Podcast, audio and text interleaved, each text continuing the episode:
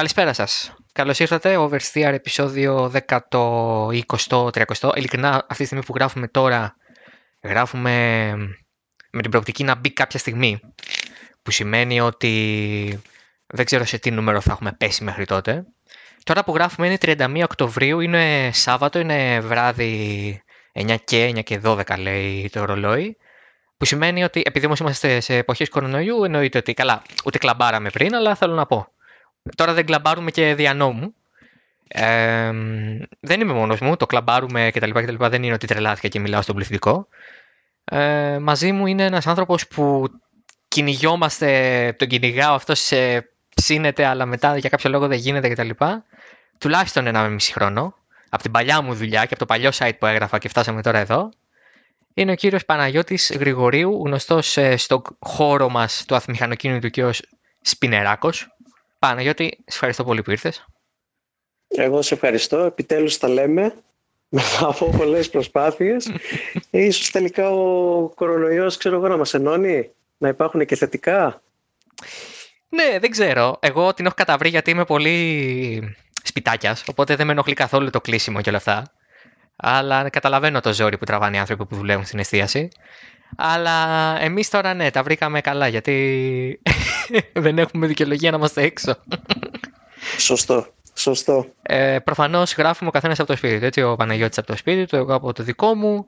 Ε, που σημαίνει ότι αν ακούσετε κάτι στον ήχο ή οτιδήποτε, από όψη σύνδεση ενώντας, ε, οφείλεται σε αυτό. Κατά τα άλλα, η απομακρυσμένη σύνδεση όπως κάνουμε με κάθε καλεσμένο λόγω του γιου συνεχίζεται.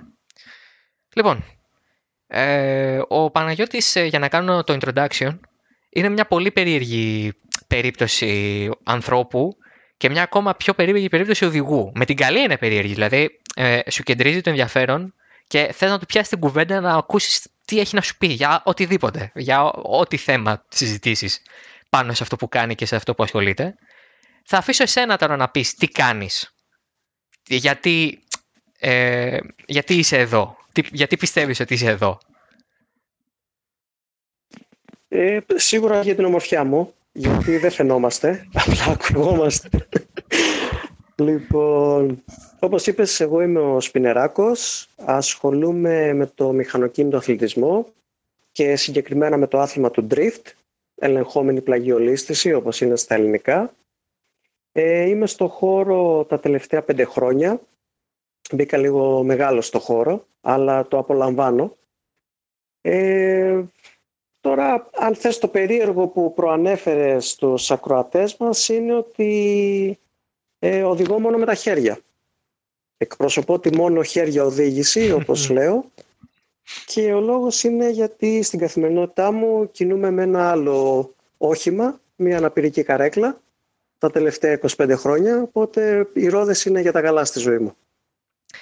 Ε, η, ιστορία της, ε, του πώς ε, προέκυψε πώς ήρθε η αναπηρία στη ζωή σου είναι μία που έχεις ε, συζητήσει και σχολιάσει πάρα πολύ. Ε, θα έχω αφήσει κάτω όταν ανέβει το επεισόδιο αφήνουμε πάντα από κάτω κάποια ενδιαφέροντα links βάσει της εκπομπής ή οτιδήποτε πέρα από τα διάφορα social media κτλ. Και θα ψάξω πώς σου που μιλάς για αυτό το θέμα γιατί είσαι και πολύ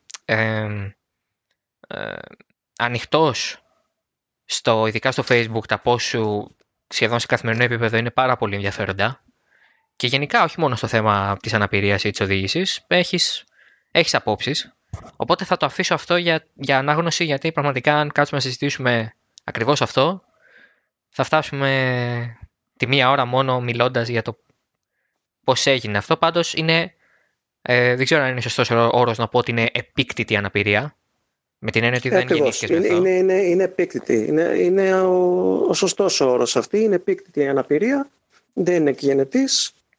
Οπότε οι, οι λεπτομέρειες θα δοθούν στα, στα link και στο, στο γραπτό κείμενο ναι, γιατί που θα γράψεις. Έχεις πει πολύ καλύτερα από εμένα και από ό,τι θα λέγαμε τώρα ότι συνέβη. Ε, το ρεζουμέ είναι ότι βρίσκεσαι στο αναπηρικό αμαξίδιο από 13 13 χρονών, ναι. Και είσαι τώρα; Τώρα είμαι 38 στα 39. OK, okay, οπότε μια full 25 ετία πλέον Έτσι, Εμπειρίας. γεμάτη, γεμάτη 25. Έτσι. Ε, ποιο είναι το day job σου, αυτό θέλω να συζητήσουμε, γιατί δεν είναι, η πραγματική σου δουλειά δεν είναι να... Δεν ζεις από το drift, φαντάζομαι. Πολύ θα ήθελα βέβαια, όπως εννοείται. και, και όσοι ασχολούμαστε με το, με το μηχανοκίνητο γενικότερα. Ε, Εγώ είμαι δημοτικός υπάλληλος εδώ στην πόλη τη- της Χαλκίδας, όπου μεγάλωσα, όπου μεγάλωσα και ζω ε, και συγκεκριμένα σε ΚΕΠ, σε Κέντρο Εξυπηρέτησης Πολιτών. Άσχετο εντελώς βέβαια Ναι, με το ναι. μηχανοκίνητο. Είναι σαν να έχω διπλή ζωή, όπως μου λένε κάποιοι φίλοι. Δημόσιος υπάλληλος το, το πρωί, οδηγός αγώνων τα Σαββατοκύριακα. και μεταμορφώνομαι σαν τον Σούπερμαν, αλλάζω, βγάζω τραβάω το πουκάμισο και βγαίνει η στολή από μέσα. Αυτό είναι το ενδιαφέρον με σένα, ότι ξέρεις, οι περισσότεροι στην Ελλάδα ως οδηγοί δεν είναι οδηγοί ε, και να ζουν και από αυτό, ακόμα και σε άλλες κατηγορίες και σε ράλι και οτιδήποτε. Ε, Κάνουν κάτι άλλο, αλλά συνήθως έχει σχέση με την οδήγηση. Εσύ είσαι κυριολεκτικά ε, Δευτέρα με Παρασκευή 7 με 2 στο ΚΕΠ και τα Αυτό. Σαββατοκύριακα με το πλάι. Ε, θέλω να Πραγματικά μου όμως πεις... και το θέμα είναι, sorry που σε διακόπτω, Ναι, ναι. ότι όπως είπες δεν έχω καμία σχέση με το χώρο, εκτός, δηλαδή δεν είναι η δουλειά μου κάτι τέτοιο και δεν έχω και δεν έχω επηρεαστεί αν θες από συγγενικά μου πρόσωπα. Δηλαδή οι γονείς μου δεν έχουν καμία σχέση με αυτό ή η θεία μου, ξαδέρφια ή οτιδήποτε. Είμαι εντελώς ξεκάρφωτος. Απλά μου άρεσε, το γούσταρα να το πω έτσι απλά και το προσπάθησα. Και ε, στο τέλος, τέλος, στην ουσία αυτή η πενταετία η τελευταία δεν ήταν μόνο ότι δεν είχες καμία σχέση. Στην πραγματικότητα έπρεπε να μάθεις να οδηγείς και με αυτόν τον τρόπο. Δηλαδή, Ακριβώς. ε, θέλω να μου πεις λίγο για, το, για τις τροποποιήσεις που έχει περάσει το αγαπημένο σου μπεφεδάκι. Ε, το οποίο υπεραγαπάς και υπερλατρεύεις και καλά κάνεις. Αλλά είναι... Είναι, είναι, είναι το πιο τίμιο αυτοκίνητο που έχω γνωρίσει. Δεν είμαι μπεμβεδάκιας. Δεν ήμουν ποτέ μπεμβεδάκιας. Το δηλώνω δημόσια και ευθαρσός. Έγινα όμως γιατί είναι πολύ τίμια και αξιόπιστα αυτοκίνητα και value for money. Μμμ. Έτσι, να λέμε τα πράγματα όπως είναι. Το αγαπημένο μου μπεμβεδάκι λοιπόν, ε, το οποίο είναι ένα γνήσιο μητρή ε36 SMG, ε, είναι αυτόματο, αυτό θα Μμμ. πει SMG, Μμμ, μμμ. το οποίο το έχω, είναι στην κατοχή μου περίπου 7-8 χρόνια. Άρα Ε, λίγο πριν ξεκινήσεις να τρέχεις. Το πήρε ουσιαστικά για να ξεκινήσεις. Το πήρα για αυτό το σκοπό, ακριβώς. Ε, έχω και ένα 36 για την καθημερινότητά μου, σαν daily. Μμμ. Ε, βέβαια δεν έχει καμία σχέση η καθημερινή οδήγηση με την οδήγηση στην πίστα. Έτσι, αυτό το ξέρουμε όλοι. Ναι, προφανώς. Ε, το πρώτο βήμα ήταν να αγοράσω το αυτοκίνητο. Το δεύτερο βήμα και για καλή μου τύχη ε, βρέθηκε στο δρόμο μου ο Θωμάς Παπαπάσχος και το Driving Academy όπου εκεί ξεκίνησα να κάνω μαθήματα αγωνιστικής οδήγησης. Ε, ουσιαστικά ο Θωμάς και η ομάδα του προσάρμοσαν την τεχνική του drift ε, στο ειδικά διαμορφωμένο αυτοκίνητό μου το οποίο έχει τις λειτουργίες στα χέρια. Στην αρχή μόνο γκάζει φρένο με ένα μοχλικό σύστημα στο αριστερό χέρι Μμμ. Ε, και αργότερα του προσθέσαμε ε, χειρόφρενο, μια ελληνική πατέντα ηλεκτροϊδραυλικό χειρόφρενο ε, και ταχύτητες στο χέρι, οι οποίες δεν είχε. Βέβαια δεν είναι απολύτως λειτουργικά στο αγωνιστικό κομμάτι, αλλά είναι αρκετά ώστε να μπορώ να πλαγιολισταίνω αρκετά τίμια. Η προετοιμασία φαντάζομαι ε, ήταν και πνευματική για εσένα, γιατί θα έπρεπε να μάθεις και ολεκτικά να οδηγείς αν- στο όριο ανάμεσα στο έχω έλεγχο και δεν έχω έλεγχο. Και ξέρουμε πάρα πολύ ότι από, από την επαγγελματική οδήγηση και σε άλλο επίπεδο και όχι σε, μόνο σε, σε drift περιβάλλον, αλλά και σε η πίστα, η rally κτλ. Ότι οι οδηγοί τείνουν να παίρνουν το feeling ε, τόσο από τα πάνω σου και από τα κάτω άκρα. Οπότε διόρθωσέ με αν κάνω λάθος, αλλά εσύ έπρεπε να μάθεις να παίρνεις το feeling κυριολεκτικά μόνο από τα δύο σου χέρια. Ενώντας τα άκρα, γιατί προφανώς το καταλαβαίνεις και στο σώμα σου κτλ. Αλλά. Ε, πρόσεξε να δεις. Το θετικό είναι ότι έμαθα να οδηγάω υποκαθεστώς αναπηρίας. Έτσι, οπότε μου είναι πολύ φυσιολογικό το να έχω τιμόνι με το δεξί χέρι και να έχω γκάζι φρένο με το αριστερό χέρι. Αυτό κάνω στην καθημερινότητά μου. Mm-hmm. οπότε ουσιαστικά αυτό κάνω και στο αγωνιστικό. Από εκεί και πέρα, σαφέστατα, ε, το ότι δεν έχω έλεγχο της μέσης, γιατί δεν είναι ότι απλά δεν περπατάω, απλά δεν κινώ τα πόδια μου, απλά δεν έχω γκάζι φρένο συμπλέκτη με τα ποδια είναι πολύ βασικό γιατί δεν υπάρχει και ισορροπία. Δεν υπάρχει έλεγχος της μέσης. Που αυτό το κάνει αρκετά δύσκολο και πόσο μάλλον για ένα άθλημα όπως η πλαγιολίστηση, όπου οι πλευρικές φορτίσεις είναι αρκετά μεγάλες. Ε, Σαφέστατα σε αυτό με βοηθάει το bucket, οι ζώνες εξ σημείων, ε, που κυριολεκτικά δίνομαι τόσο πολύ σε φάση που στο πέρασμα προσπαθώ να το βγάλω με μια ανάσα, να σου το πω έτσι απλά. Okay. Ώστε να έχω όσο καλύτερο feeling γίνεται του, του αυτοκινήτου. Στο... Το πρώτο πράγμα που σκέφτομαι μάλλον, όταν σκέφτομαι έναν άνθρωπο ο οποίος ε, όχι μόνο οδηγεί με χέρια, αλλά επιλέγει να ντριφτάρει με χέρια. Γιατί έχουμε περιπτώσεις σε διεθνές ακόμη επίπεδο ανθρώπων που είτε έχουν ακροτηριαστεί, είτε είχαν, έχουν χάσει την, τον έλεγχο των άκρων τους, των κάτω άκρων εννοώντας, που οδηγούν με τα χέρια. OK, okay, αυτό το πάνω κάτω το καταλαβαίνουμε. Αυτό με το drift όμως, Παναγιώτη, ε, εξακολουθεί να με συναρπάζει. Υπάρχει λόγος που επέλεξες συγκεκριμένα αυτό το είδος ε, αγωνιστικής οδήγησης, αυτό το motorsport. Ναι, υπάρχει. Καταρχάς πάντα ήθελα να εμπλακώ με κάποιο τρόπο στο, στο μηχανοκίνητο. Ε, είμαι από το Χαλκίδα, οπότε έχω μεγαλώσει με τη Ριτσόνα. Και ο πρώτος μου σκοπός, όταν είχα το πρώτο μου πρώτο μου αυτοκίνητο, ένα Honda Civic το οποίο το είχα τουρμπήσει και μόνος μου μάλιστα, κάγκουρας από μικρός. λοιπόν, ε, σκοπός μου ήταν να κάνω ανάβαση ριτσόνας. Ε, σε μία ανάβαση λοιπόν το 2007 ήταν η Team Orange. Η περίφημη Team Orange που ανέβαινε και κατέβαινε το, το βουνό της Ριτσόνας με drift.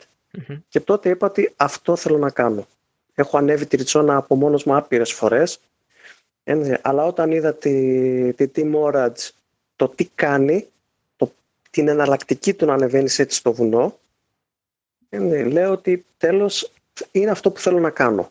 Και από εκεί μπήκε το μικρόβιο του drift. Βέβαια δεν έχω καταφέρει ακόμα να ντριφτάρω στο βουνό, αλλά η αίσθηση του drift και το θέαμα προσφέρει, γιατί πιστεύω ότι ο κόσμος θέλει θέαμα. Ε, γι' αυτό και μ' αρέσει το drift. OK, okay, το κάθε κομμάτι του μηχανοκίνητου έχει τη δική του ομορφιά. Δεν υποβιβάζω κανένα, δεν διαφοροποιώ κανένα. Αλλά όταν κάνεις π.χ. μια ανάβαση και παίρνω καθαρά σαν τυχαίο παράδειγμα την ανάβαση ε, θα πρέπει να έχεις εξειδικευμένες γνώσεις για να δεις τα περάσματα, να δεις χρόνους, να δεις πατήματα. Ο απλός ο κόσμος ίσως να μην το ευχαριστιέται τόσο πολύ.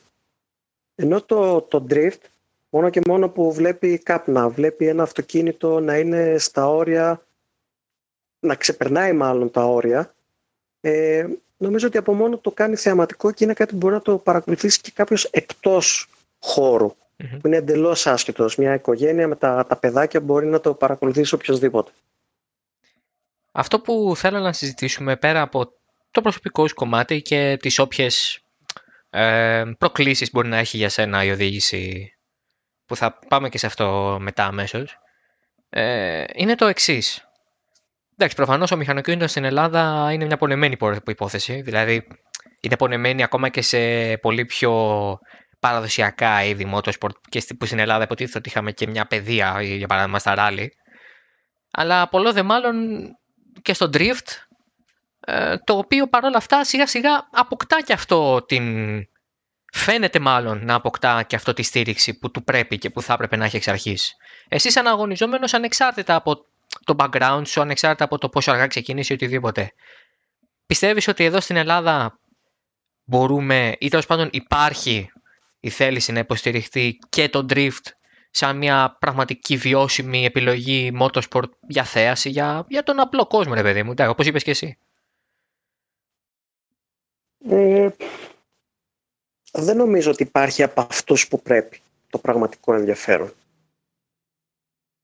Και μιλάω και σαν αθλητής και σαν θεατής. Το drift, ε, όπως είπαμε, ένα, ένα άθλημα που προσφέρει θέαμα. Δεν το προμοτάρει κανείς, δεν το διαφημίζει κανείς. Υπάρχουν άνθρωποι που ασχολούνται και με τα αυτοκίνητα, μπορεί, μπορεί όχι ενεργά. Και όταν τους λέω ότι ξέρεις κάτι τρέχω σε αγώνες drift, μου λένε υπάρχει πρωτάθλημα. Δεν γνωρίζουν καν ότι υπάρχει πρωτάθλημα. Ναι, ναι. Το να ξέρουν ότι υπάρχει πρωτάθλημα όσοι είναι ενεργοί με το μηχανοκίνητο, ναι, OK, okay, και εγώ ξέρω ότι υπάρχει αγώνας ανάβασης, ξέρω ότι υπάρχει dragster, ξέρω ότι υπάρχει dirt games, ξέρω ότι υπάρχουν πολλά, γιατί είμαι ενεργός.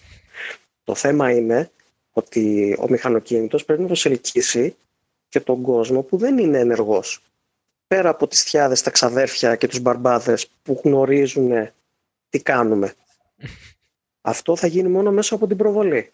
Προβολή δεν έχει γενικότερα ο μηχανοκίνητος αθλητισμός στην Ελλάδα και αυτό για μένα είναι το μεγαλύτερο του πρόβλημα. Άρα, όπως όλος ο μηχανοκίνητος έχει το συγκεκριμένο πρόβλημα, δεν θα μπορούσε να εξαιρεθεί το drift. Προσπαθούμε περισσότερο οι οδηγοί μόνοι μας, προμοτάροντας, προβάλλοντας τους εαυτούς μας, να δείξουμε τι κάνουμε. Και τι είναι τελικά αυτό το, αυτό το drift που ξαφνικά έχει μπει στη ζωή μας και δεν είναι κάτι άλλο. Είναι η εξέλιξη της κολλιάς που κάναμε όλοι με τα αυτοκίνητα στους δρόμους, όπου μας μαζέψαν κάποια στιγμή και αυτό έγινε άθλημα. Ναι. Γιατί δεν υπάρχει άνθρωπος που να μην πει ότι δεν έχω τραβήξει ένα χειρόφρονο με το αυτοκίνητό μου ή δεν έχω κάνει μια κολλιά. Να το πω έτσι ε, απλά. Ε, είμαστε εκπομπή που δεν προωθεί. Disclaimer, εγώ δημοσιογράφος. Είμαστε εκπομπή που δεν προωθεί την επικίνδυνη οδήγηση στις δημόσιες δρόμους. Σαφέστατα, αλλά όλοι το έχουμε κάνει. Καλά, ναι. Κάποιοι κάνει. φίλοι μας το έχουν κάνει, πες καλύτερα. Κάποιοι από το χωριό που δεν τους ξέρουμε. Μπράβο, δεν μπράβο. Του ξέρουν ο πολύς ο κόσμος. Έτσι, λοιπόν, έτσι. έτσι λοιπόν, αυτό εξελίχθηκε κάποια στιγμή ως έπρεπε, γιατί πολύ απλά είναι θεαματικό, προσφέρει θέαμα και στους έξω και την αντίστοιχη αδρεναλίνη στον οδηγό τέλος πάντων και έγινε άθλημα και έγινε επίσημο άθλημα. Δηλαδή έχουμε ξεφύγει λίγο από το βαρέλι και, το, και τον κόνο και αυτά. Είναι άθλημα αναγνωρισμένο από τη ΦΙΑ. Ναι, ναι. Το drift. Ε, σε προσωπικότερο επίπεδο, φεύγοντας από το κομμάτι της προβολής. Η, μια πορεία που μπορεί να έχει κάποιος και τώρα προσπαθώ να εκφράσω τον ε, μέσο ακροατή αυτή τη στιγμή, έναν άνθρωπο ο οποίος δεν σε έχει ξανακούσει, αν και αυτό είναι πάρα πολύ δύσκολο γιατί είπαμε πριν ότι είσαι πολύ όμορφος κτλ. Οπότε συνέχεια τα κανάλια. Αλλά. και η πλάκα είναι ότι έχεις βγει και σε κανάλι, οπότε δεν λέμε και ψέματα. Ε, λοιπόν, η, μια απορία που θα μπορούσε να έχει κάποιος είναι η εξής. Και τι έχεις πετύχει, Σπινεράκο; Εντάξει, βρέθηκε εκεί πέρα κάποιος, φτιάξατε ένα μάξι και κατεβαίνεις. Γιατί μας έχεις κάνει, ας πούμε, θέμα. Κοίτα, αυτό που έχω πετύχει είναι να είμαι πιο φτωχός από ποτέ. Ωραία. το μόνο θέλω. σίγουρο. Δεν θέλω λοιπόν την επιτυχία. Κατάλαβες. Δεν θέλω την επιτυχία. Δεν θέλω το μετάλλιο. Καταρχάς, συγχαρητήρια για την ε, πέμπτη θέση που κατέβηκες να δεις για πλάκα και τελικά έτρεξες. Ε, σε ευχαριστώ. αν και τώρα μέχρι να το ακούσουν θα έχουν ξεχάσει τι συνέβη. Ελπίζω μέχρι τότε να έχεις πάρει μια πρώτη για παράδειγμα και να το ξεχάσουν τελείως. Αλλά. Αμήν. Ε, πέρα από την επιτυχία στην πίστα και από ε, τη, το ότι καταφέρνεις πραγματικά και κυριολεκτικά αυτό που λέμε επιτυχία στους αγώνες. Εγώ θα σου μιλήσω ανθρώπινα και θα σου πω. Mm-hmm. Ένας άνθρωπος ο οποίος ε, καταρχάς μιλάω. Ε, Πώς το πω. Δεν, δεν σκέφτομαι μιλάω με έναν άνθρωπο ο οποίος είναι ε, ανάπηρος και κάνει drift. Μιλάω με έναν άνθρωπο που κάνει drift και την χάνει να είναι και ανάπηρος. Okay. Ε, το βλέπω έτσι προσωπικά. Επειδή λοιπόν σε βλέπω ως δριφτά που την χάνει να είναι και ανάπηρος. Πιστεύεις ότι κάνοντας κάτι τέτοιο, ειδικά σε μια, Ελλάδα, σε μια χώρα όπως είναι η Ελλάδα, μάλλον, η οποία δεν τους. Όχι αγαπάει, κάνουμε σαν να μην υπάρχουν αυτοί οι άνθρωποι που έχουν μια, για παράδειγμα, κινητική αναπηρία. Πιστεύεις ότι είναι σημαντικό, είναι μια επιτυχία δική σου; Το βλέπεις έτσι για τον εαυτό σου και γενικά για το σπορ; Σίγουρα είναι, είναι επιτυχία και είμαι περήφανος για την εμπλοκή μου και τη διάρκεια μου στο χώρο. Ε, και ο σκοπός, να σου πω την αλήθεια, ναι με ξεκίνησα γιατί μ' αρέσει ο μηχανοκίνητος, μ' αρέσει το drift, αλλά η προσπάθεια αυτή είναι χωρισμένη σε, σε δύο κομμάτια. Είναι 50% καθαρά αθλητική η προσπάθεια.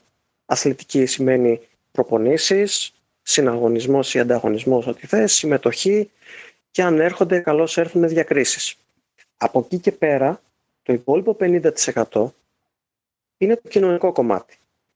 Το κοινωνικό κομμάτι είναι ότι επέλεξα, όντας ανάπηρος, κινητικά ανάπηρος, να εμπλακώ σε ένα άθλημα αρτιμελών. Αυτή τη στιγμή ενεργός αθλητής drift δεν υπάρχει άλλο στην Ελλάδα.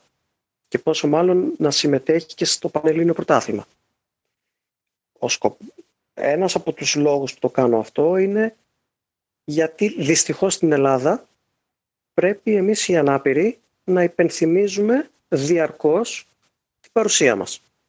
Γιατί μόνο έτσι θα μπορέσεις να κάνεις τους υπόλοιπους ανθρώπους ε, να συνειδητοποιήσουν ότι κοιτάξτε δεν είμαστε όλοι αρτιμελείς, υπάρχουν και οι ανάπηροι στη ζωή μας που κατ' επέκταση αυτό θα μπορεί να επηρεάσει και κοινωνικά την καθημερινότητα από το να μην μπαρκάρουμε σε ράμπες, από το να προσέχουμε τις θέσεις αναπήρων, από πολλά πράγματα.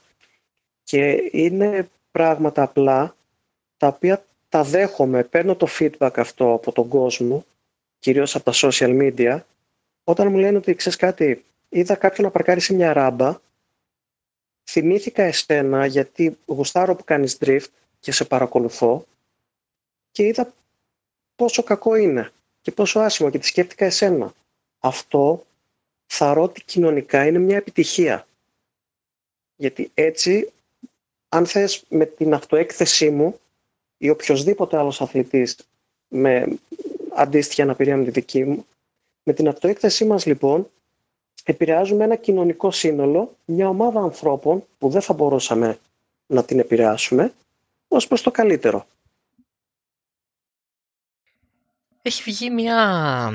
Μπορεί να μην το γνωρίζεις, ε, γιατί ε, δεν κυκλοφόρησε στους κινηματογράφους. Ε, βγήκε σε ένα φεστιβάλ, ε, προβλήθηκε και για μερικές ημέρες ε, στο ίντερνετ και πλέον ξανά σε ένα φεστιβάλ εδώ στην Αθήνα. Ε, έχει βγει λοιπόν μια ταινία, ένα ντοκιμαντέρ που την χάνει μάλιστα ένας από τους συντελεστές να είναι και παλιός συνεργάτης και φίλος το, το οποίο επικεντρώνεται στο μπάσκετ με μαξιδιο Ε, ένα αμυγός ε, παραολυμπιακό άθλημα, ωστόσο ε, δεν απαγορεύεται η, η συμμετοχή και αρτιμελών. Δηλαδή θα μπορούσα και εγώ να κάνω μπάσκετ με μαξίδιο ε, με τους ίδιους κανόνες, κανονικά δεν είναι έτσι κι Ναι, ναι, σε κάθε ομάδα έχει δικαίωμα να έχει δύο αρτιμελείς. Ακριβώς. Οι οποίοι καθήμενοι μπορούν να συμμετέχουν κανονικά. Και αυτό που. Ένας από τους λόγους που είδα την, ε, το ντοκιμαντέρ ήταν πέρα από το γεγονός ότι θέλω να μάθω και θέλω να ακούσω τις φωνές αυτών των ανθρώπων, γιατί το ντοκιμαντέρ μάλιστα μιλούσε και για ελληνική ομάδα, δεν πήγε και σε καμιά χώρα προηγμένη. Ε, αλλά πέραν αυτού, ε, ήθελα να δω το contrast ανάμεσα σε αυτό που θα μου πεις εσύ και αυτό που είπαν οι συνεντευξιαζόμενοι εκεί. Α, το, το, σε κάποια στιγμή λοιπόν υπάρχει μια ερώτηση από τους ανθρώπους του, της παραγωγής που λέει αν πιστεύετε ότι είστε ήρωες για αυτό που κάνετε. Και όλοι απάντησαν όχι, δεν είμαστε ήρωες. Εσύ λοιπόν, εσύ λοιπόν, και ξέρεις εκείνη την ώρα, γιατί ως και κακομίρικα πολλές φορές και πραγματικά το πιστεύω, μπορεί να θεωρούμε εσάς ήρωες απλά γιατί ε, ζείτε με έναν άλλο τρόπο επειδή έχετε μια αναπηρία. Και μπορεί να το λέμε σαν ήρωες, ω, πω, πω, ήρωα, ας πούμε. Ε, λες και δηλαδή, αυτός δεν είναι άνθρωπος, δηλαδή δεν έχει καρδιά, δεν έχει ψυχή, δεν έχει σκέψεις. Τι, ένας άνθρωπος είναι σαν όλους μας, που απλά ζει με έναν διαφορετικό τρόπο, προσαρμόζεται σε μια αναπηρία που είτε με αυτή γεννήθηκε, είτε προέκυψε με στη ζωή του. Οπότε λοιπόν η ερώτησή μου είναι ακριβώς η ίδια. Πιστεύεις ότι αυτό που κάνεις είναι ηρωικό; Νιώθεις ήρωας για τον τρόπο με τον οποίο αντιμετωπίζεις τον drift ως ανάπηρος, την αναπηρία γενικά; Πώς το, πώς το αντιλαμβάνεσαι εσύ; Θα σου, θα σου πω κάτι. Υπήρχε μια ταινία, λοιπόν, αφού μιλάμε για ταινίες, την οποία την έβγαλε ο, ο προμότερος ουσιαστικά του Ιρλανδικού πρωταθλήματος Drift, ο David Egan, λοιπόν, η οποία λέγεται σε ελεύθερη μετάφραση «Ήρωες του σαββατοκυριακου ε, όπου παρουσιάζει τους αθλητές του Ιρλανδικού πρωταθλήματος Drift, οι οποίοι έχουν τις δουλειές τους, έχουν την καθημερινότητά τους, τα προβλήματα και παρόλα αυτά βρίσκουν τρόπο, χρόνο, χρήμα για να τρέξουν το Σαββατοκύριακο για να προσφέρουν θέαμα. Άρα όσο ήρωας είμαι εγώ που τρέχω ταχύ Σαββατοκύριακο που υπάρχει αγώνας, αλλά τόσο ήρωες είναι και οι υπόλοιποι συναθλητές μου που με στερήσεις, με δυσκολίες, με προσπάθειες βρισκόμαστε στο χώρο που γίνεται ο αγώνας να προσπαθήσουμε να περάσουμε όσο πιο καλά γίνεται, να γεμίσουμε τις μπαταρίες όπως λέμε και να προσφέρουμε θέαμα. Δεν διαχωρίζω τον εαυτό μου. Όπως και δεν θέλω να διαχωρίσω τον εαυτό μου, δεν θέλω να υπάρχει αυτός ο διαχωρισμός και όταν αγωνίζομαι. Αν λοιπόν εγώ διαχωρίσω τον εαυτό μου και πω «Α, εγώ είμαι ήρωας επειδή τρέχω όπως τρέχω, με τις χίλιες σχολίες, θα προσπαθήσω έμεσα να επηρεάσω και την αγωνιστική μου προσπάθεια. Κάτι το οποίο δεν θέλω. Όταν τρέχω και είμαι μέσα στο, στο αυτοκίνητο και έχουν να με κρίνουν τρεις άνθρωποι πάνω σε μια κερκίδα, ένζε, θέλω το πέρασμά μου, η αγωνιστική μου επίδοση να είναι καθαρά να κριθεί με βάση το briefing, με βάση αυτά που πρέπει να κάνω όχι με το αν οδηγώ μόνο με τα χέρια, αν οδηγώ μόνο με το κεφάλι, αν οδηγώ μόνο με τα μάτια, αν είναι τηλεκατευθυνόμενο τα μάξι. Άρα δεν θα διαχωρίσω τον εαυτό μου ότι εγώ είμαι ήρωας, κάνω κάτι wow, που μπορεί για άλλους να φαίνεται wow. Ναι, Αλλά εγώ δεν μπορώ να το δω ετσι Άρα no heroes. Όπως, όπως έλεγε και ο τίτλος του ντοκιματέρ ήταν No Heroes, άρα No Hero. Είσαι όσο ώρα είναι και οι υπόλοιποι. Ξέρετε, τι, είμαστε όλοι άνθρωποι και επειδή ξέρω ότι με παρακολουθείς και από τα social media, ε, είμαστε όλοι άνθρωποι. Αυτό είναι το που πρέπει να έχουμε καλά στο μυαλό μας. Και ουσιαστικά ένας από τους λόγους που υπάρχει και αυτή η προσπάθεια, η δική μου προσωπικά, είναι για να πετύχουμε τι, την ισότητα ότι ξέρεις κάτι, ναι, OK, okay, είμαστε ίσοι. Είμαστε διαφορετικοί, γιατί όλοι οι άνθρωποι είναι διαφορετικοί μεταξύ τους, έτσι μεταξύ μας, αλλά από εκεί πέρα είμαστε Άρα δεν υπάρχουν ε, ηρωισμοί εδώ πέρα. Υπάρχουν άνθρωποι που προσπαθούν για το καλύτερο και ατομικά και ομαδικά για το χώρο. Στη ζωή, γιατί ε, το drift είναι κάποιες ώρες, κάποια Σαββατοκύριακα ενός χρόνου που έχει 52 Σαββατοκύριακα και 365 μέρες. Ε, τις περισσότερες εξ αυτών τις περνάς στο δρόμο της πόλης σου, στη δουλειά σου, στην κοινωνία που βρίσκεσαι και ζεις, ανάμεσα σε φίλους, οικογένεια. Εκεί βλέπεις, επειδή έχοντας πια περάσει 25 χρόνια στο αμαξίδιο, ε, έχεις περάσει πρακτικά δυόμιση δεκαετίες, έχουν αλλάξει γενιές, έχουν περάσει, έχουν έρθει νέοι άνθρωποι. Βλέπεις την καθημερινότητά σου να αλλάζει η αντιμετώπιση που αν είχες ποτέ κακή αντιμετώπιση πρώτον και δεύτερον αν έχει αλλάξει προς το καλύτερο η αντιμετώπιση του κόσμου απέναντι σε ανθρώπους με κινητικά για παράδειγμα προβλήματα που είναι ενδεχομένως και το πιο αν θέλεις ε, δύσκολο για μια πυκνοκατοικημένη πόλη για παράδειγμα. Δηλαδή φαντάζομαι ότι ε, η μετακίνηση με τις ράμπες και όλα αυτά πρέπει να, είναι, να σε εκνευρίζει αν βλέπεις μια μπάρα κλειστή ή οτιδήποτε. Πώς είναι για σένα ε, αυτό; Κοίτα να δεις. Σίγουρα το έτος 2020 ε, ε, όσον αφορά το θέμα αναπηρία και αντιμετώπιση και καθημερινότητα είναι σαφώς καλύτερο από το έτος 1995 που έμεινα ανάπηρος. Είναι μέρα με τη νυχτα και σαφέστατα μιλάμε προς το καλύτερο.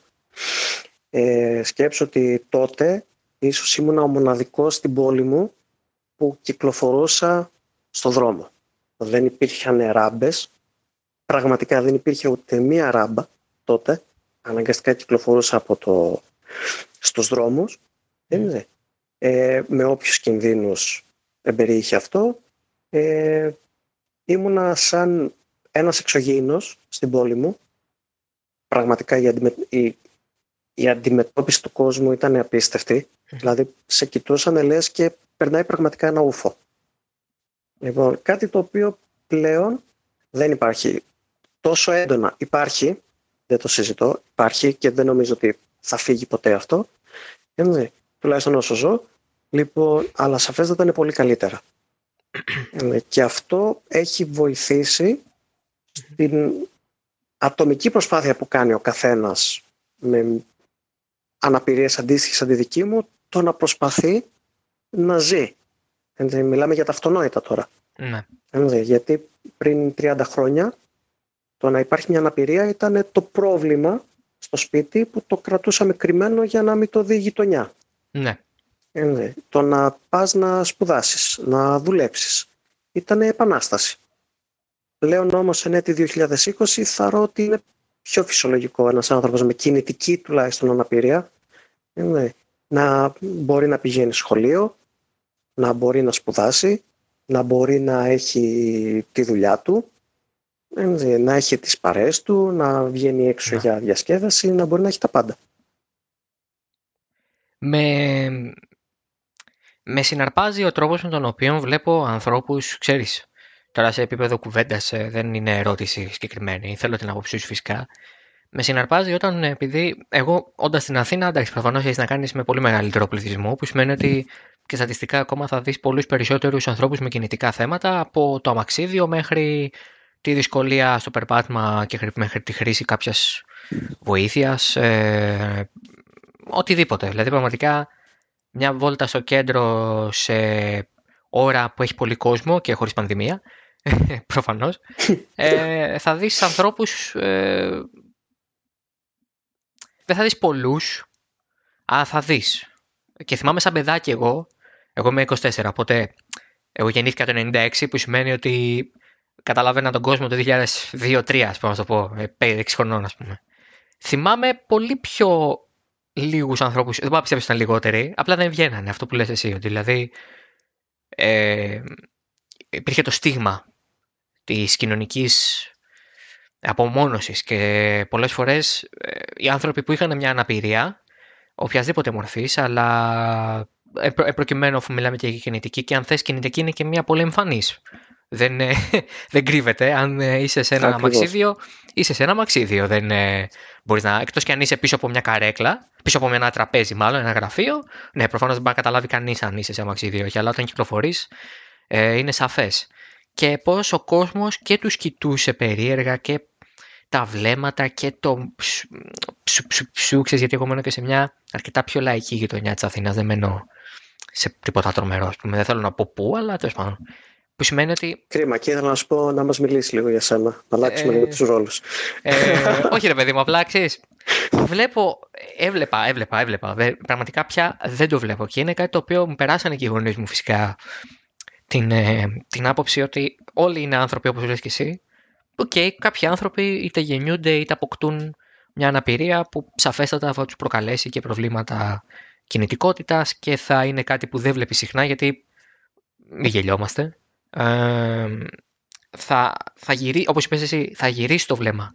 Αυτό που πιστεύω εγώ είναι ότι το βλέμμα θα γυρίσει γιατί προφανώς δεν έχει συνηθίσει γιατί βλέπεις 95 ανθρώπους που περπατούν και 5 που είναι σε ένα αμαξίδιο. Ε, λέω ένα νούμερο. Αλλά την ώρα που θα γυρίσει πια πρέπει να γυρνάει και μετά να ξαναγυρνάει εκεί που ήταν. Δηλαδή να πεις «Α, κάτι που δεν έχω συνηθίσει, α, OK, okay, δεν με νοιάζει, κομπλέ». Δεν παίζει κανένα ρόλο στη τέτοια. Ούτε λύπηση, ούτε αποστροφή, ούτε αχ το καημένο, ούτε ποπο κρίμα. Ε, αυτό προσπαθώ να. Αυτό σιγά σιγά βλέπω να γίνεται. Όχι από την πλειονότητα. Νομίζω ακόμη η πλειονότητα έχει μια αποστροφή με τον ένα με τον άλλο τρόπο ε, ή έναν μορφασμό που θα κάνει. Ε, αλλά βλέπω μια μεγαλύτερη, αν θες, ανεκτικότητα. Και είναι κάτι το οποίο μόνο καλό είναι. Δηλαδή, Σίγουρα. Δεν πάω να πιστέψω. Όπως, ναι; όπως είπες και εσύ, το βλέμμα πάει από μόνο του στην κίνηση, στο διαφορετικό και στο ομορφο Δεν μπορείς να το ορίσεις. Οπότε είναι φυσιολογικό. Από εκεί και πέρα αυτό που διαφοροποιείται είναι το είδος του βλέμματος που θα ρίξεις. Έτσι, στα 25 αυτά χρόνια, χρόνια έχω δει άπειρα βλέμματα και έχω μάθει να διαβάζω καλά τα μάτια του άλλου και μπορώ να καταλάβω πλέον αν το βλέμμα του είναι λύπησης, σύκτου, έκπληξης, θαυμασμού ή οτιδήποτε. Ε, το πιο απλό είναι ότι, ξέρεις κάτι, είναι ένας άνθρωπος. Δηλαδή μπορείς να το κοιτάξεις να δεις αν έχει, ξέρω εγώ, σκουλαρίκια, αν έχει ωραία μάτια, κουρεμά του, το ντύσιμό του. Ό,τι κοιτάς σε όλους τους υπόλοιπους ανθρώπους. Ναι, ναι. Τώρα αν τυχαίνει να έχει και δύο ρόδες στο, στον πισινό του, να πω έτσι απλά γιατί θα μας ακούσει στον αέρα, ε, OK, okay, έτυχε. Μπορεί να τύχει οποιονδήποτε. Ο Έρμος ο Ιαβέρης χρόνια χτυπιέται. Που είμαστε η πρώτη χώρα σε αυτοκινητιστικά ατυχήματα. Είναι ό,τι πιο εύκολο. Δυστυχώς είναι ό,τι πιο εύκολο το να βρεθεί οποιοδήποτε σε αυτή τη θέση. Σε ένα αμαξίδι. Είναι ό,τι πιο εύκολο. Δυστυχώς στην Ελλάδα είμαστε και στην Ελλάδα είναι μια μεγάλη πικρή αλήθεια αυτό το πράγμα. Ναι, δεν είναι ότι έχουμε καμία τρομερή ασφάλεια. Δηλαδή, η αλήθεια είναι ότι οποιοδήποτε πραγματικά θα μπορούσε αύριο να βρεθεί στη θέση που βρίσκεσαι εσύ τώρα, προφανώς για άλλους λόγους. Αλλά ακόμα, ίσως και ακόμη πιο τραγικά. Δηλαδή, και δεν το σκεφτόμαστε πολύ αυτό. Και είναι και ζήτημα. Μα, σίγουρα. Και να, να σου πω κάτι. Είδες, είπες πριν ότι βλέπεις αρκετού. Πίστεψε με, βλέπεις ένα ελάχιστο ποσοστό. Από το πραγματικό. Από αυτούς που υπάρχουν και οι οποίοι είτε δεν βγαίνουν είτε βγαίνουν στοχευμένα. Δηλαδή ένας άνθρωπος με μια αναπηρία σαν τη δική μου θα πάει στοχευμένα σε κάποιο μαγαζί που ξέρει ότι έχει πρόσβαση. Οπότε ε, δεν θα κυκλοφορήσει με την παρέα του, ξέρω εγώ, για να κοιτάξουν και όποιο μαγαζί θα τύχει θα πάνε. Θα προτιμήσει κάπου που θα έχει πρόσβαση, θα είναι safe. Οπότε τις περισσότερες φορές πας στοχευμένα. Άρα είναι και μικρότερος ο χρόνος, να σου το πω έτσι απλά, της έκθεσής σου δημόσια. Πας, παρκάρεις τα μάξι κοντά στο μαγαζί που θέλεις, τσουπ, και πας στο... και διασκεδάζεις οτιδήποτε. Έτσι, έχει και αυτό το... τη σημασία του. Έτσι. Αφού μιλήσαμε για βλέμματα, μια ε, εύλογη σκέψη που μπορεί να κάνει κανείς είναι η εξής. Όταν κατεβαίνει στους αγώνες και ή μάλλον να το πω αλλιώς. Τώρα πια, OK, σε ξέρουν, σε έχει μάθει ο κόσμος, είσαι αγωνιζόμενοι σου, όλα αυτά. Όταν την πρώτη φορά που κατέβηκε σε αγώνα, τις πρώτες φορές που πάτησες ε, σε. Πώς το λένε, ε, σε πίστα και βγαίνεις από τα μάξι και δεν βγαίνεις από τα μάξι όπω βγαίνουν οι 99% εκεί μέσα. Είσαι ο ένας που θα πρέπει να στήσει το αμαξίδιο για να πατήσει την πίστα. Ποια είναι η αντίδραση, τι είδες εκείνη τη, εκείνες τις στιγμές; Θυμάμαι χαρακτηριστικά την πρώτη φορά, δεν ήταν σε επίσημο αγώνα που μπήκα σε πίστα, ήταν στο καρτόδρομο σε ημέρα πίστα, σε drift day τέλος όπου μπαίνω δοκιμαστικά, με πέταξε ο δάσκαλός μου στα βαθιά και κυρίως για να αρχίσω να ξεπερνάω το θέμα του κόσμου, ε, το άγχος του κόσμου, ε, γίνανε κάποια περάσματα τέλος πάντων. Οπότε βγαίνοντας από τα μάξι, ε, πραγματικά είχαν, είχε γυρίσει όλος ο κόσμος και με κοιτούσε με ένα πολύ ωραίο ε, συνδυασμό έκπληξης, ε, θαυμασμού, απορίας. Δηλαδή θυμάμαι τον κόσμο ερχόταν από τη μεριά του συνοδηγού, είχα κατεβασμένο το παράθυρο και κοιτούσε μέσα, έβαζε το κεφάλι του ξέρεις, και προσπαθούσε να δει πώς οδηγεί αυτός το εγώ οδηγούσα. Ναι. Έτσι, οπότε ξέρεις, ξεκινήσανε οι ερωτήσεις πώς, τι αυτό, ε, πώς γίνεται, σίγουρα δεν πατάς τα πόδια σου, γιατί το έχω ακούσει και αυτό, βέβαια αυτό το άκουσα και πρόσφατα. Τι ότι εννοείς; κοροϊδεύω τον κόσμο ότι εγώ πατάω κανονικά τα πόδια μου όταν οδηγάω. Μισό λεπτό. Έχω ακούσει πολλά, πίστεψε. Δηλαδή, ε, ε, κάποιος σκέφτηκε ότι ε, ε, ε, δεν ζεις τη ζωή σου σαν άνθρωπος ε, χωρίς κινητικό πρόβλημα. δεν, δεν είναι εντελώς fake ότι ξέρεις κάτι, όταν μπαίνω στο αυτοκίνητο, πατάω τα πεντάλ, ξέρω εγώ. Έχω ακούσει και αυτό. Ότι υπάρχουν μορφές κινητικής αναπηρίας που σου επιτρέπουν να έχεις μια μικρή Ε, κινητικό το νομίζω υπάρχει, ok, αλλά αν μπορείς Ναι, να αλλά πατήσεις, όχι σε βγάζει τέτοιο φρένο, δεν μπορείς να σηκωθείς, ας πούμε. Δηλαδή. Τι, Ακριβώς. τι λένε; Όμως το έχω ακούσει, πίστεψε με, με αυτά τα πέντε χρόνια έχω ακούσει πολλά. Αυτό ειλικρινά δεν το και περίμενα. Κυρίως, ε, πρόσεξε να δεις, όταν, ε, και θα χρησιμοποιήσω τη φράση ενός ε, φίλου και Μμμ. συναθλητή, Μμμ. ε, ο οποίος μου είχε πει το εξής ότι όσο απλά τρέχεις και κάνεις την προσπάθειά σου, όλοι θα είναι φίλοι και θα χαίρονται για σένα, ξέρω εγώ και τα σχετικά. Όταν θα αρχίσεις να παίρνεις θέσεις και διακρίσεις, εκεί θα βγάλουν τον πραγματικό τους εαυτό. Οπότε αρχίσανε και κάποιες γκρίνιες μετά, αρχίσανε κάποια, κάποιες ε, θεωρίες συνωμοσίας, αρχίσανε, έχω ακούσει πάρα πολλά πράγματα. Άνθρωποι απομακρύνθηκαν από δίπλα μου, ενώ ήταν πιο δίπλα μου, ξέρω εγώ, στις αρχές. Ε, Οκ, είναι και αυτό ένα μέρος της ε, κοινωνίας μας. Έτσι, για να σου το πω απλά, και αν θες μπορεί να εκφραστεί και σαν ε, παράπονο, ε, ενοχλεί κάποιος το ότι ένας ανάπηρος οδηγάει με τέτοιο τρόπο που μπορεί και συναγωνίζεται αρτιμελής. Ίσως επειδή δεν είναι κάτι συνηθισμένο για την Ελλάδα. Μπορεί στο εξωτερικό να μην είναι τόσο, τόσο διαφορετικό, τόσο wow, να σου το πω Ναι. έτσι απλά. Στην Ελλάδα δυστυχώς είδα ότι ενοχλεί. Όχι όλους, έτσι, όχι όλους, αλλά κάποιους τους ενοχλεί. Αλλά ότι να πεθάνει η κατσίκα του γείτονα δεν Ακριβώς. χρειάζεται να είσαι ανάπηρο ή τριφτάς για να το ζήσεις. Μπορείς να το ζήσεις και ως δημοσιογράφος Ναι, αλλά και ως πολιτής σε Πρόσεξε ένα για να μαγαζί. κάνουμε και λίγο, και λίγο black humor για να δεις πώς συνδυα- συνδέονται όλα. Όταν θες να θίξεις κάποιον για τις οδηγικές του ικανότητες, τον αποκαλείς ανάπηρο. Έτσι δεν είναι. Είναι λαϊκή έκφραση. Κουλό! Φαντάσου τώρα ένας Κουλό. όντως ανάπηρος, ένας πραγματικά ανάπηρος, να έρχεται και να σε κερδίζει.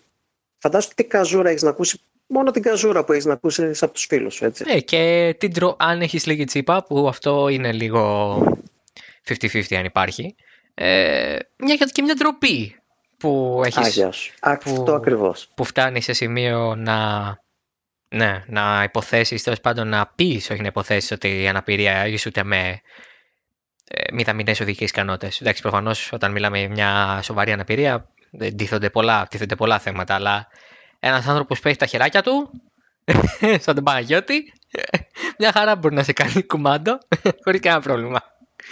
Προσαρμόζεται, adapt Εντάξει, overcome. Εγώ αυτά τα, πέ- αυτά τα πέντε χρόνια απλά προσπαθώ σε κάθε... Δεν έχω πει ακόμα τουλάχιστον ότι πάω στον τάδε αγώνα για να περάσω τον τάδε. Μμμ.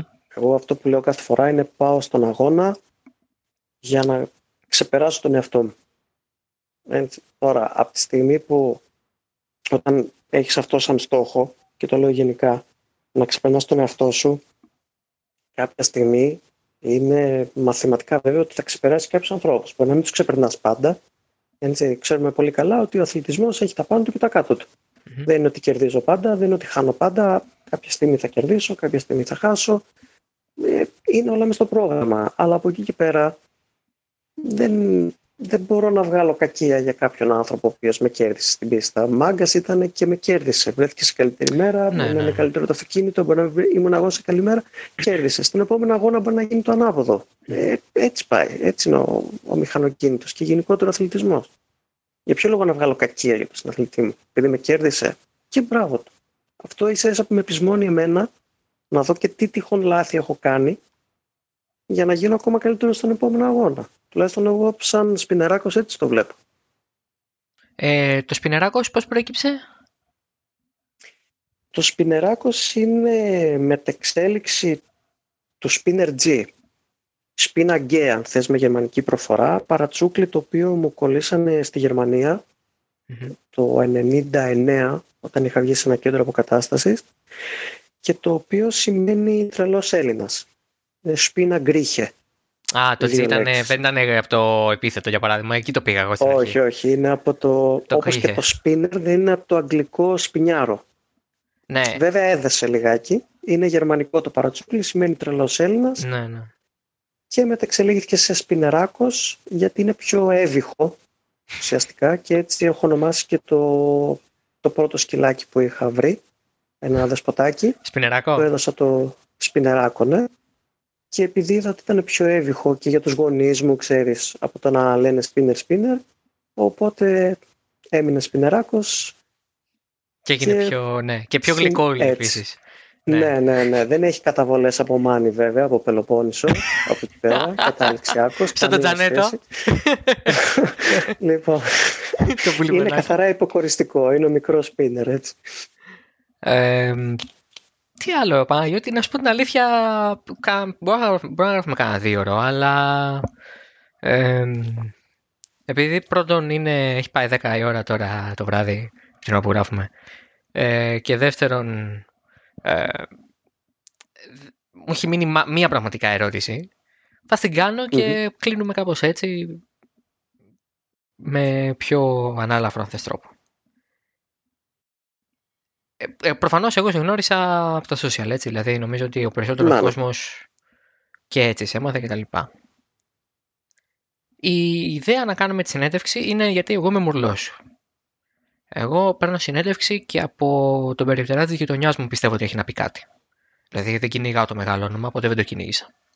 Όχι ότι το έχω προσπαθήσει σε διεθνές επίπεδο, εγώ με της Φόρμουλα 1 έτσι κι αλλιώς το ξέρεις. Ε, οπότε αναγκαστικά πας σε μεγάλα ονόματα για να μιλήσεις, mm-hmm. εξορισμού, αλλά έχω μιλήσει με κόσμο που μου έχει κάνει δηλαδή, την τιμή να του μιλήσω. Δεν είναι δικό μου προνόμιο, δικιά τους ε, ε, παραχώρηση ήταν. Ε, να μιλήσω με ανθρώπους που είχαν να πούν.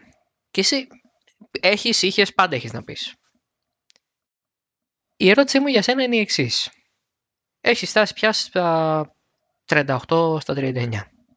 Έχεις μια πορεία μικρή χρονικά, μεγάλη απόψη επιτευγμάτων θα μου επιτρέψεις ε, και milestones που έχεις σπάσει και έχεις καταρρύψει και σε επίπεδο οπτικής και πώς βλέπουμε τα πράγματα, όπως συζητήσαμε νωρίτερα και έχεις θεωρητικά αρκετά ακόμα παραγωγικά χρόνια. Δεν νομίζω να αποσυρθείς σε κανένα δεκαήμερο. Ο Σπινεράκος λοιπόν, μπαίνοντας έχει, ας ελπίσουμε ότι σε μερικούς μήνες με ένα χρόνο θα έχουμε ξεπερδέψει και με το ρημάδι τον ιό. Έτσι, γιατί είναι και αυτό πολύ σημαντικό. Πώς βλέπει τον εαυτό του στην drift σκηνή και πώς βλέπει τον εαυτό του στο κοινωνικό σύνολο. Πώς βλέπεις το σπινεράκο της επόμενης πενταετίας, δεκαετίας. Ακόμα, επειδή είμαι φρέσκος ε, στο χώρο και δεν έχεις βαρεθεί σκηνή, και δεν έχω βαρεθεί καθόλου, μα καθόλου, ε, σίγουρα θέλω να μείνω όσο περισσότερα χρόνια γίνεται. Προσπαθώ να προετοιμαστώ και ήδη έχει ξεκινήσει η προετοιμασία με μικρά βήματα ε, για να σπάσω ακόμα μια πρωτιά αν θέλεις ή ταμπού ή οτιδήποτε. Να ανέβω στη μεγάλη κατηγορία στην προ και στα διπλά περάσματα ε, έχω ήδη ξεκινήσει να, να συλλέγω τα κομμάτια για το καινούργιο αγωνιστικό που ετοιμάζω ε, με λίγη τύχη και αν βρεθούν και κάποιες βοήθειες, γιατί όλα αυτά τα χρόνια τρέχω με 90-95% δικά μου έξοδα, mm-hmm. χωρίς χορηγίες, χωρίς βοήθειες, χωρίς τίποτα. Ε, πιστεύω για το 21 δύσκολο, αρχές του 22 να, να καταφέρω να μπω στην προκατηγορία. Από εκεί και πέρα, επειδή δυστυχώς το drift τα τελευταία χρόνια και γενικότερο μηχανοκίνητος στην Ελλάδα για μένα είναι σε ελεύθερη πτώση. Από πολλές απόψεις. Για να μην μιλήσουμε μόνο για την Ομοσπονδία και αυτά, είναι γενικότερα ένα ε, χάλι ναι. μαύρο. Άστο. Με όποιον έχω μιλήσει, το, το ίδιο πράγμα μου λέει. Μπράβο. Το ένα φέρνει το άλλο. Είναι ένα ντόμινο το οποίο έχει ξεκινήσει και δεν ξέρω πότε θα σταματήσει. Από εκεί και πέρα, ε, σκοπός μου είναι να ετοιμαστεί το αυτοκίνητο, να κάνω τις απαραίτητες προπονήσεις ώστε να είμαι έτοιμος και ανταγωνίσιμος στα διπλά. Δεν θέλω οι εμφανίσεις μου να είναι απλά «Α, μπήκε το, όπως συνηθίζουν να λένε, το ανάπηρο παιδάκι και τρέχει και μπράβο του». Θέλω να είναι ανταγωνίσιμες οι εμφανίσεις μου και από εκεί και πέρα σαν μεγάλο όνειρο αν θες, είναι το να τρέξω στο εξωτερικό. Να γίνει αυτή η προσπάθεια όσο πιο ε, γνωστή γίνεται αν θες και έξω από τα σύνορα της Ελλάδας. Και όχι μόνο το αθλητικό κομμάτι, αλλά όπως είπαμε και στην αρχή και το κοινωνικό κομμάτι. Είναι συνδυασμός. Ε, με λίγη τύχη, με λίγη βοήθεια, πιστεύω όλα να πάνε καλά, να μείνω αρκετά όσο αντέχει το σώμα μου ε, στην τρίτη σκηνή, να εξελιχθεί αυτή η προσπάθεια. Από εκεί και πέρα, κοινωνικά, ε, έχω κάποια, κάποια σχέδια στο πίσω μέρος του μυαλού μου. Ε, θα ήθελα π.χ. να μιλούσα σε ανθρώπους με βάση τις εμπειρίες μου τύπου life coaching ή κάτι τέτοιο. Ε, να μπορέσω να, να δώσω αν θέλεις κίνητρο σε ανθρώπους με βάση τις δικές μου εμπειρίες όλα αυτά τα χρόνια. Αλλά όλα αυτά θέλουν δουλειά. Ε, όρεξη υπάρχει, διάθεση υπάρχει από εκεί και πέρα είναι λίγο θέμα τύχης και, και βοηθειών. Πάντως σίγουρα ο στόχος μου και το όνειρό μου είναι να μείνω όσο περισσότερο καιρό γίνεται στο χώρο του μηχανοκίνητου και του τρίφτη ειδικότερα και αυτή η προσπάθεια όχι απλά να παραμείνει στάσιμη αλλά να, να εξελιχθεί σε όλα τα επίπεδα. Θα με πας βόλτα με το BMW πριν αλλάξει αγωνιστικό; Ή δεν έχει θέση δίπλα; Έχει, για εκλεκτούς έχει. Α, για εκλεκτούς. Εγώ... Όταν, θέλω, όταν θέλω εγώ έχει, οπότε μπορούμε να πάμε μια βόλτα. Ωραία. Μην, σε παρακαλώ, ε, επειδή ζαλίζομαι είναι η αλήθεια, είναι και αυτοκινητάκιας. Μην πα πάρα πολύ πλάγια. Πήγαινε σαν να ξεκινάς εσύ πρώτη φορά, ρε παιδί μου. Πίστεψέ με, μέσα, από μέσα, ε, είναι πολύ διαφορετικά. Είναι πολύ πιο ήρεμα τα πράγματα από ό,τι φαίνεται απ' έξω. Η, το, μια χαζή σου ερώτηση. Η αίσθηση που έχεις εσύ δεν επηρεάζεται καθόλου. Η αίσθηση εννοώντας στο, στο μυαλό σου, στα αυτιά σου, για παράδειγμα, πώς αλλάζουν τα, οι γράμμες στο λαδίνυφο κτλ. Δεν παίζει κανένα ρόλο το γεγονός ότι δεν έχεις την κίνηση των ποδιών. Ε, αν όχι, είναι όχι, να κουνηθείς και να ζαλιστείς, θα ζαλιστείς με τον ίδιο ακριβώς τρόπο. Δεν παίζει ρόλο. Ακριβώς. Το μόνο που με επηρεάζει είναι στην ισορροπία. Ναι, όχι, εντάξει, αυτό το καταλαβαίνω απόλυτα. Μόνο αυτό. Κατά τα άλλα δεν έχει κανένα. Αλλά είσαι... καμία άλλη διαφορά. Είσαι δεμένος όπως θα ήταν δεμένος οποιοδήποτε οδηγός στο bucket. Έτσι. Οπότε... Και αν θες λίγο πιο, και λίγο πιο σφιχτά. Ε, ναι, εντάξει. Αλλά το bucket έτσι κι αλλιώς πάει και αγκαλιάζει και τη μέση και, το, και την πλάτη. Οπότε, ναι, αυτό το. Καταλαβαίνω την έλλειψη ισορροπίας, αλλά ναι, okay, με τον ένα με τον άλλο τρόπο έρχεται με, τεχνικ, με τεχνητή μέθοδο, με τη ζώνη και με το κρατημα ε, ωραία, οπότε κλείνουμε και τη βόλτα. Εν τω μεταξύ, ε, τώρα με τον κορονοϊό, προσωπική ερώτηση, δηλαδή μου ήρθε τώρα πριν το κλείσιμο. Πώς προπονείσαι, πηγαίνεις ακόμα, έρχεσαι ακόμα προς τα κάτω και προπονείσαι στην αυλή; Κοίτα να δεις. Ε, φέτος έχω κάνει τις λιγότερες προπονήσεις που έχω κάνει τα τελευταία πέντε χρόνια. Ε, και λόγω του lockdown, λόγω ότι ο μηχανικός μου είναι Θεσσαλονίκη και ξεμείνει τα μάξι του lockdown Θεσσαλονίκη φαντάσου. Ε, και λόγω του ότι η αυλή μας που προπονούμαστε ε, κλείνει. Άρα δυστυχώς δεν έχουμε χώρο προπόνησης. Και δυστυχώς οι δύο πίστες που υπάρχουν ε, εντός Αττικής δεν βοηθάνε κιόλας. Τα ποσά που ζητούν είναι απαγορευτικά και οι ώρες που διαθέτουν τις πίστες είναι, είναι δύσκολο. Οπότε αυτό είναι ένα μεγάλο πρόβλημα.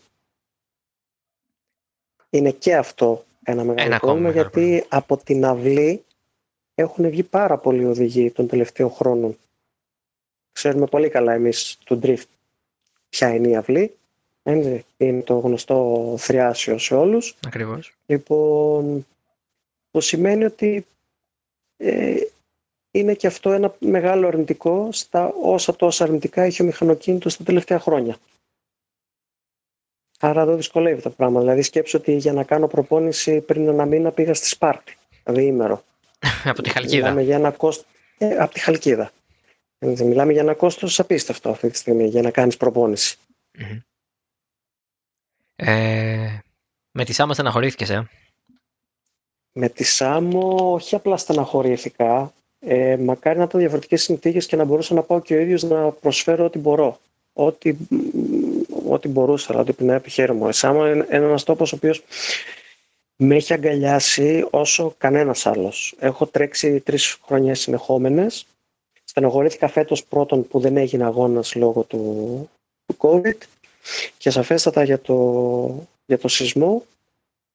Είναι, η, στο μυαλό μας είναι, είναι εκεί στους ανθρώπους, να είναι όλοι γεροί, υπήρχαν και δύο απώλειες να είναι όλοι όλοι καλά οι άνθρωποι, είναι, είναι απίστευτοι άνθρωποι, είναι ζεστοί άνθρωποι. Ε, το κλίμα αυτό σε αγώνα δεν τον έχω ξαναζήσει. Μιλάμε για ένα μικρό νησί και τη μέρα του αγώνα μπορεί να έχει και 2-3 χιλιάδες κόσμο. Δηλαδή δεν υπήρχε αυτό το πράγμα. οι οποίοι άνθρωποι αγαπάνε το, το χώρο, αγαπάνε το σπορ, σέβονται και εκτιμούν το ότι ερχόμαστε από όλη την Ελλάδα τους τιμούμε και μας τιμούν και οι ίδιοι. Οπότε με το που μπαίνει στο νησί, με το που ανοίγει ο καταπέλτης του, του πλοίου, νιώθεις μια άβρα απίστευτη.